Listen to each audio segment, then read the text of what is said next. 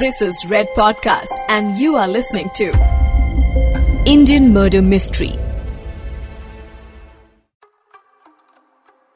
ये किस्सा है सूरत की पॉश लोकेलिटी पार्ले पॉइंट का सोमवार के दिन करीब आधी रात को पार्ले पॉइंट में लोगों को एक घर से किसी औरत के चीखने चिल्लाने की आवाज़ आई उस घर के आसपास के घरों से जब लोगों ने देखा तो उन्हें दिखाई दिया कि एक औरत अपने बाथरूम की खिड़की से चीख चीख कर मदद मांग रही है।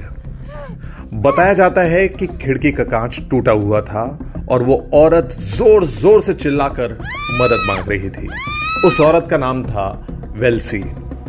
आस पड़ोस के लोग जब घर के अंदर पहुँचे तो उन्होंने देखा कि घर का दरवाज़ा खुला हुआ है।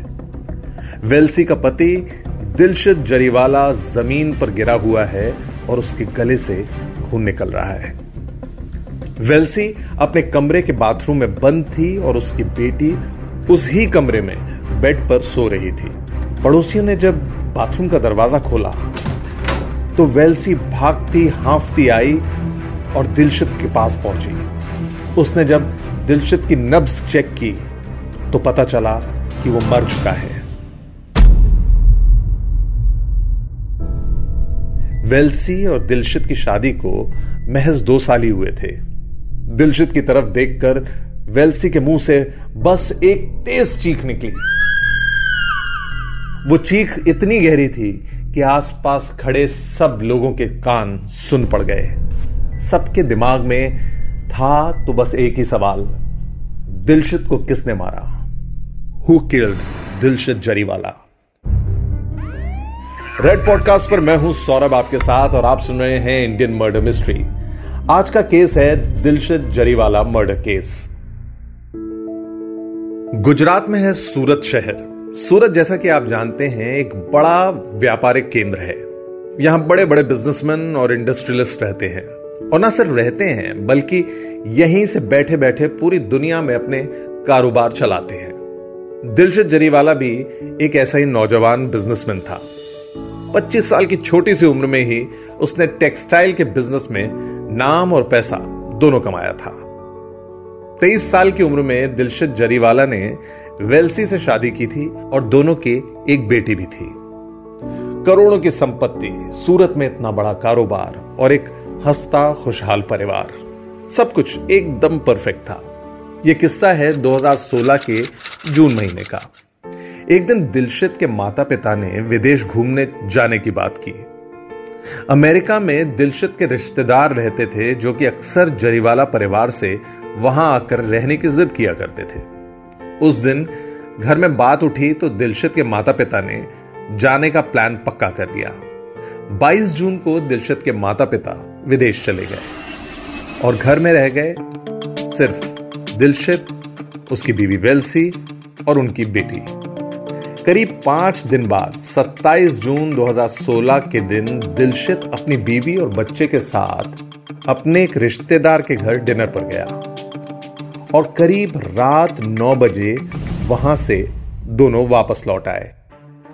लेकिन उस दिन कोई घात लगाकर बैठा था, दिलशित का शिकार करने के लिए। और उसके बाद का वाक्य तो आपको बता ही दिया। आधी रात गए वेल्सी ने चीख चीख कर पड़ोसियों को इकट्ठा किया और मालूम पड़ा कि दिलशद की हत्या हो चुकी है।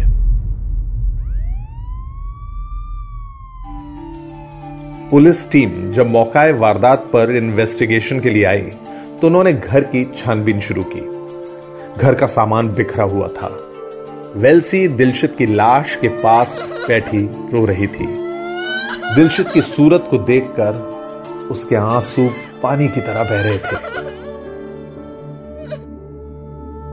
दिलशद के चेहरे पर उसका चश्मा था, गले में चेन की तरफ़। जब भी बार बार वेल्सी का हाथ पड़ता तो हर बार वेल्सी की आँखों के आँसू उसकी नज़र धुंधली कर देते। वो शायद यकीन ही नहीं कर पा रही थी कि उसका पति, उसकी बेटी का पिता अब इस दुनिया में नहीं है। वो बस रोती ही जा रही थी। वेल्सी उस समय पुलिस की कोई मदद नहीं कर पाई। उसकी हालत ऐसी नहीं थी कि उसका बयान लिया जा सके। और वो एक साल की बच्ची, उसे तो समझ में ही नहीं आ रहा था कि उसके आसपास हो क्या रहा है। वो बस अपनी माँ को एक टक देखती और रो पड़ती। सुबह हुई तो सभी रिश्तेदार घर पहुँच गए और दिलशद के माँ बाप अमेरिका से फ़्लाइट लेकर भारत लौटने की तैयारी में लग गए। पुलिस ने काफ़ी छानबीन करने की कोशिश की। आस पड़ोस में कई लोगों के बयान लिए गए। पूरे घर की तलाशी अच्छी तरह ली गई। लेकिन किसी भी तरह की लीड पुलिस के हाथ नहीं लगी। मीडिया में एक बड़े उद्योगपति के मर्डर की खबर नेशनल न्यूज़ बन चुकी थी। सूरत के एक बड़े बिजनेसमैन की हत्या होने की वजह से पूरा पुलिस डिपार्टमेंट इस प्रेशर में था कि उन्हें जल्द से जल्द ये केस सुलझाना है। और इसलिए पुलिस को इंतज़ार था कि वेल्सी की हालत थोड़ी सुधरे ताकि वो अपनी स्टेटमेंट रिकॉर्ड कर सके और बता सके कि आखिर उस रात हुआ तो क्या हुआ।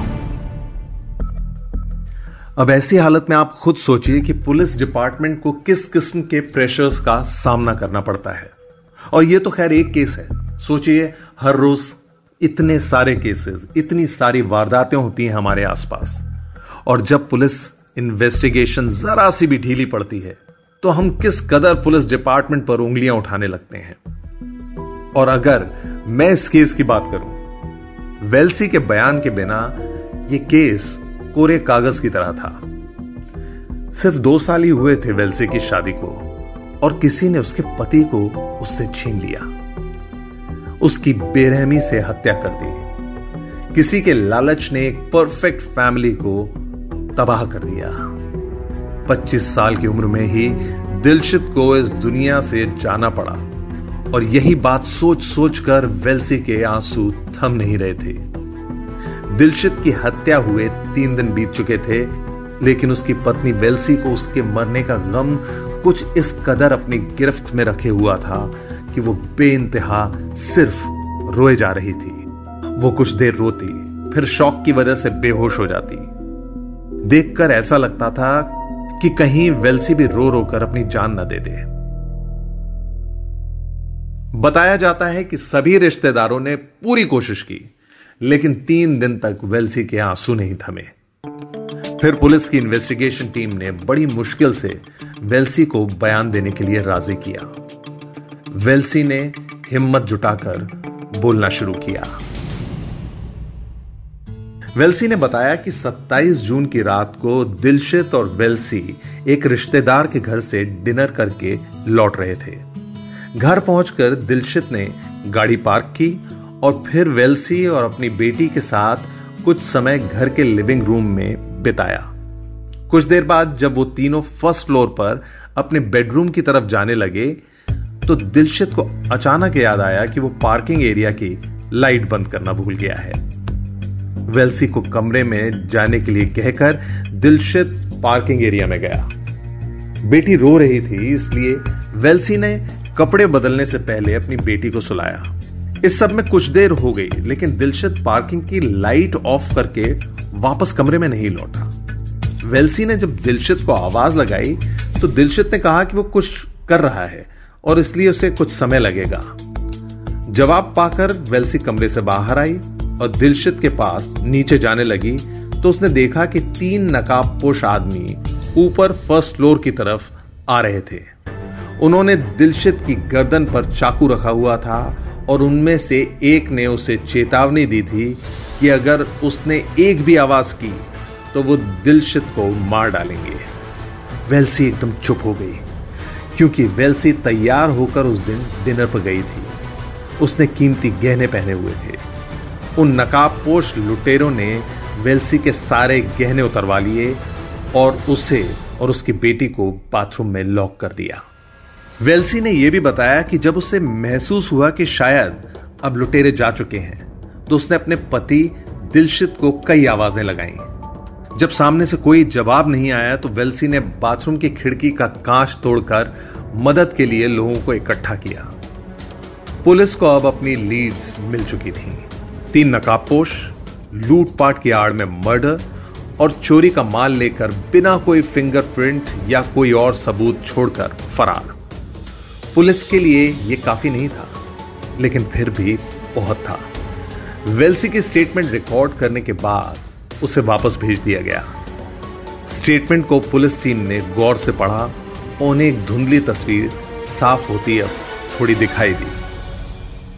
दोस्तों इन्वेस्टिगेशन का एक अहम हिस्सा होता है सवाल। आप हर उस चीज़ पर सवाल उठाते हैं, जो आपको दिखाई देती है। लेकिन आप हर उस चीज़ पर भी सवाल उठाते हैं, जो शायद आपको दिखाई नहीं देती है। मिसाल के तौर पर किसी ने एक आदमी पर गोली चलाई। अब आप घाव देखकर इस सवाल का जवाब दे सकते हैं कि घाव किस बंदूक से चली हुई गोली का है या फिर वो गोली कितनी दूर से मारी गई थी। ये सब दिखाई दे रहा है। लेकिन जो आपको दिखाई नहीं दे रहा है, वो ये है कि आखिर गोली से ही क्यों? क्या कोई और तरीका नहीं था मारने का?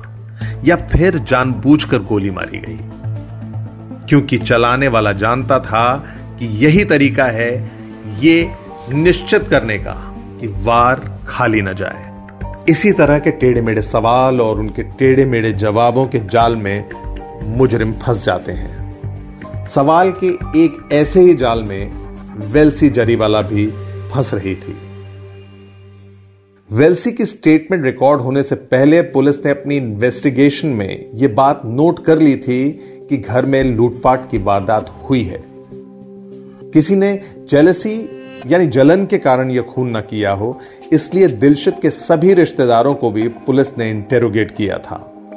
इस इंटेरोगेशन में एक बड़ी अजीब बात सामने आई थी। पुलिस को मालूम हुआ कि 27 जून के दिन, यानी जिस दिन दिलशित का मर्डर हुआ, उस रात को कोई भी रिश्तेदार सूरत में नहीं था। किसी फैमिली फ़ंक्शन की वजह से सभी रिश्तेदार बाहर गए हुए थे। सिवाय दिलशित और उसके बीवी बच्चे और वो रिश्तेदार जिनके यहाँ वो डिनर पर गए थे, सिर्फ़ यही दो परिवार सूरत में थे। लूटपाट के एंगल को और पक्का करने के लिए पुलिस ने घर में जबरन घुसने के सबूत ढूंढे लेकिन कोई फोर्स एंट्री का सबूत नहीं मिला। न कोई ताला तोड़ा गया था, न कोई खिड़की जिससे कि कोई घर में घुस सकता हो। यानी जो भी घर में घुसा था, वो घर वालों की मर्ज़ी से आया था। पुलिस टीम ने वेल्सी जरीवाला की स्टेटमेंट को ध्यान से पढ़ा और उनके मन में एक एक करके पाँच सवाल खड़े हुए। ये पाँच सवाल मौत की वो सीढ़ी थे जो सीढ़ी कातिल की गर्दन तक पहुंचकर ही रुकती। पहला सवाल, जिस रात मर्डर हुआ, उस रात जब वो घर पर पहुँचे थे तो ऊपर फ़र्स्ट फ्लोर पर अपने बेडरूम में जाते वक्त दिलशित को अचानक याद आया कि वो पार्किंग की लाइट ऑन छोड़ाया है। लेकिन घर के फ़र्स्ट फ्लोर पर एक स्विच बोर्ड था, जहाँ से पार्किंग की लाइट बंद हो सकती थी। अगर ऐसा था तो दिलशित ने फ़र्स्ट फ्लोर के स्विच बोर्ड से लाइट बंद क्यों नहीं की? या तो दिलशित ये बात भूल गया था, या फिर वेल्स ही झूठ बोल रही थी। दूसरा सवाल यह था कि जब किसी तरह की कोई ज़ोर ज़बरदस्ती की एंट्री के सबूत मिले ही नहीं तो बदमाश जो दिलशित की गर्दन पर चाकू रखकर उसे ऊपर लेकर आ रहे थे, वो घर में घुसे कैसे? तीसरा सवाल, पुलिस को वेल्सी ने बताया कि तीन नकाबपोश बदमाश घर में दाखिल हुए और ऊपर की तरफ़ चले आए दिलशित की गर्दन पर चाकू रखकर। अब अगर दिलशित को मारने का प्लान बन चुका था तो फिर उन बदमाशों ने दिलशित को पार्किंग में ही क्यों नहीं मार दिया? उसे ऊपर लाने में जोखिम क्यों लिया? अगर घर में कोई भी आदमी मौजूद होता तो हो सकता था कि बदमाशों के लिए मुसीबतें बढ़ जाती हैं। ऐसा बेवकूफ़ी भरा काम कोई भी बदमाश क्यों करेगा? चौथा सवाल। जब लुटेरों ने वेल्सी के सारे जेवर उतरवा लिए थे तो उन्होंने दिलशित की सोने की चेन क्यों नहीं ली? अब यह तो मुमकिन नहीं है कि उन लुटेरों को दिलशित की चेन पसंद नहीं आई, और वेल्सी के जेवर बहुत पसंद आए। जो लूट के इरादे से आया है, वो यकीनन जो कुछ मिलेगा, वो लेकर जाना चाहेगा। और तो और, न दीक्षित की अंगूठी उतारी गई और न ही उसका पर्स लिया गया। वेल्सी का अपना बयान ही उसके लिए अब कब्र खोद रहा था।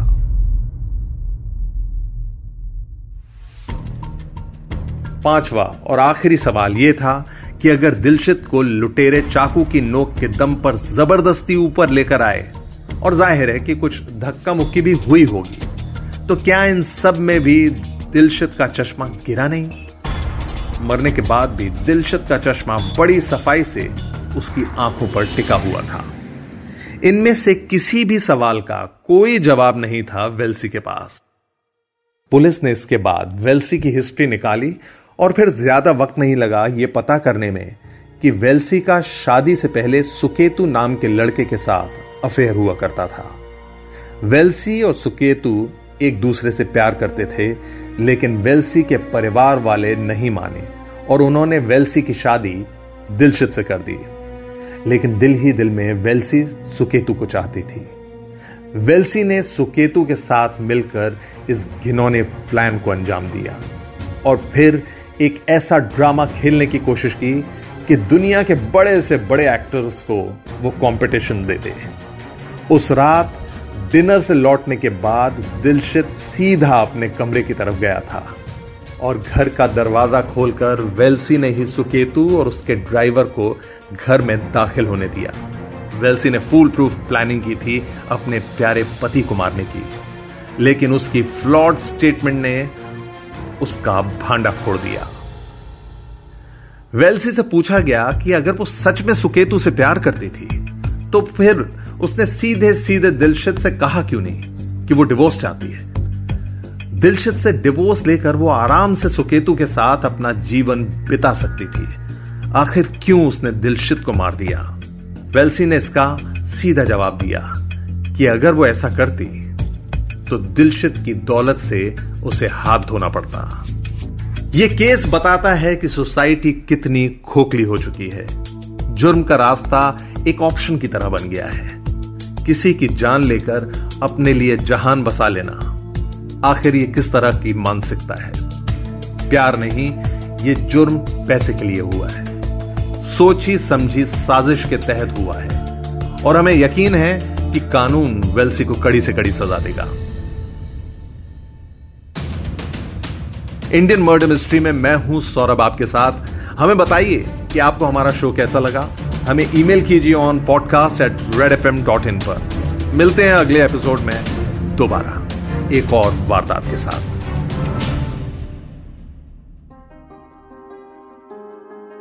You are listening to red podcast Indian murder mystery written by Dhruv law audio design by Ayush Mehra creative director Saurabh Bhramar Send your feedback and suggestions right to us at podcast at redfm.in.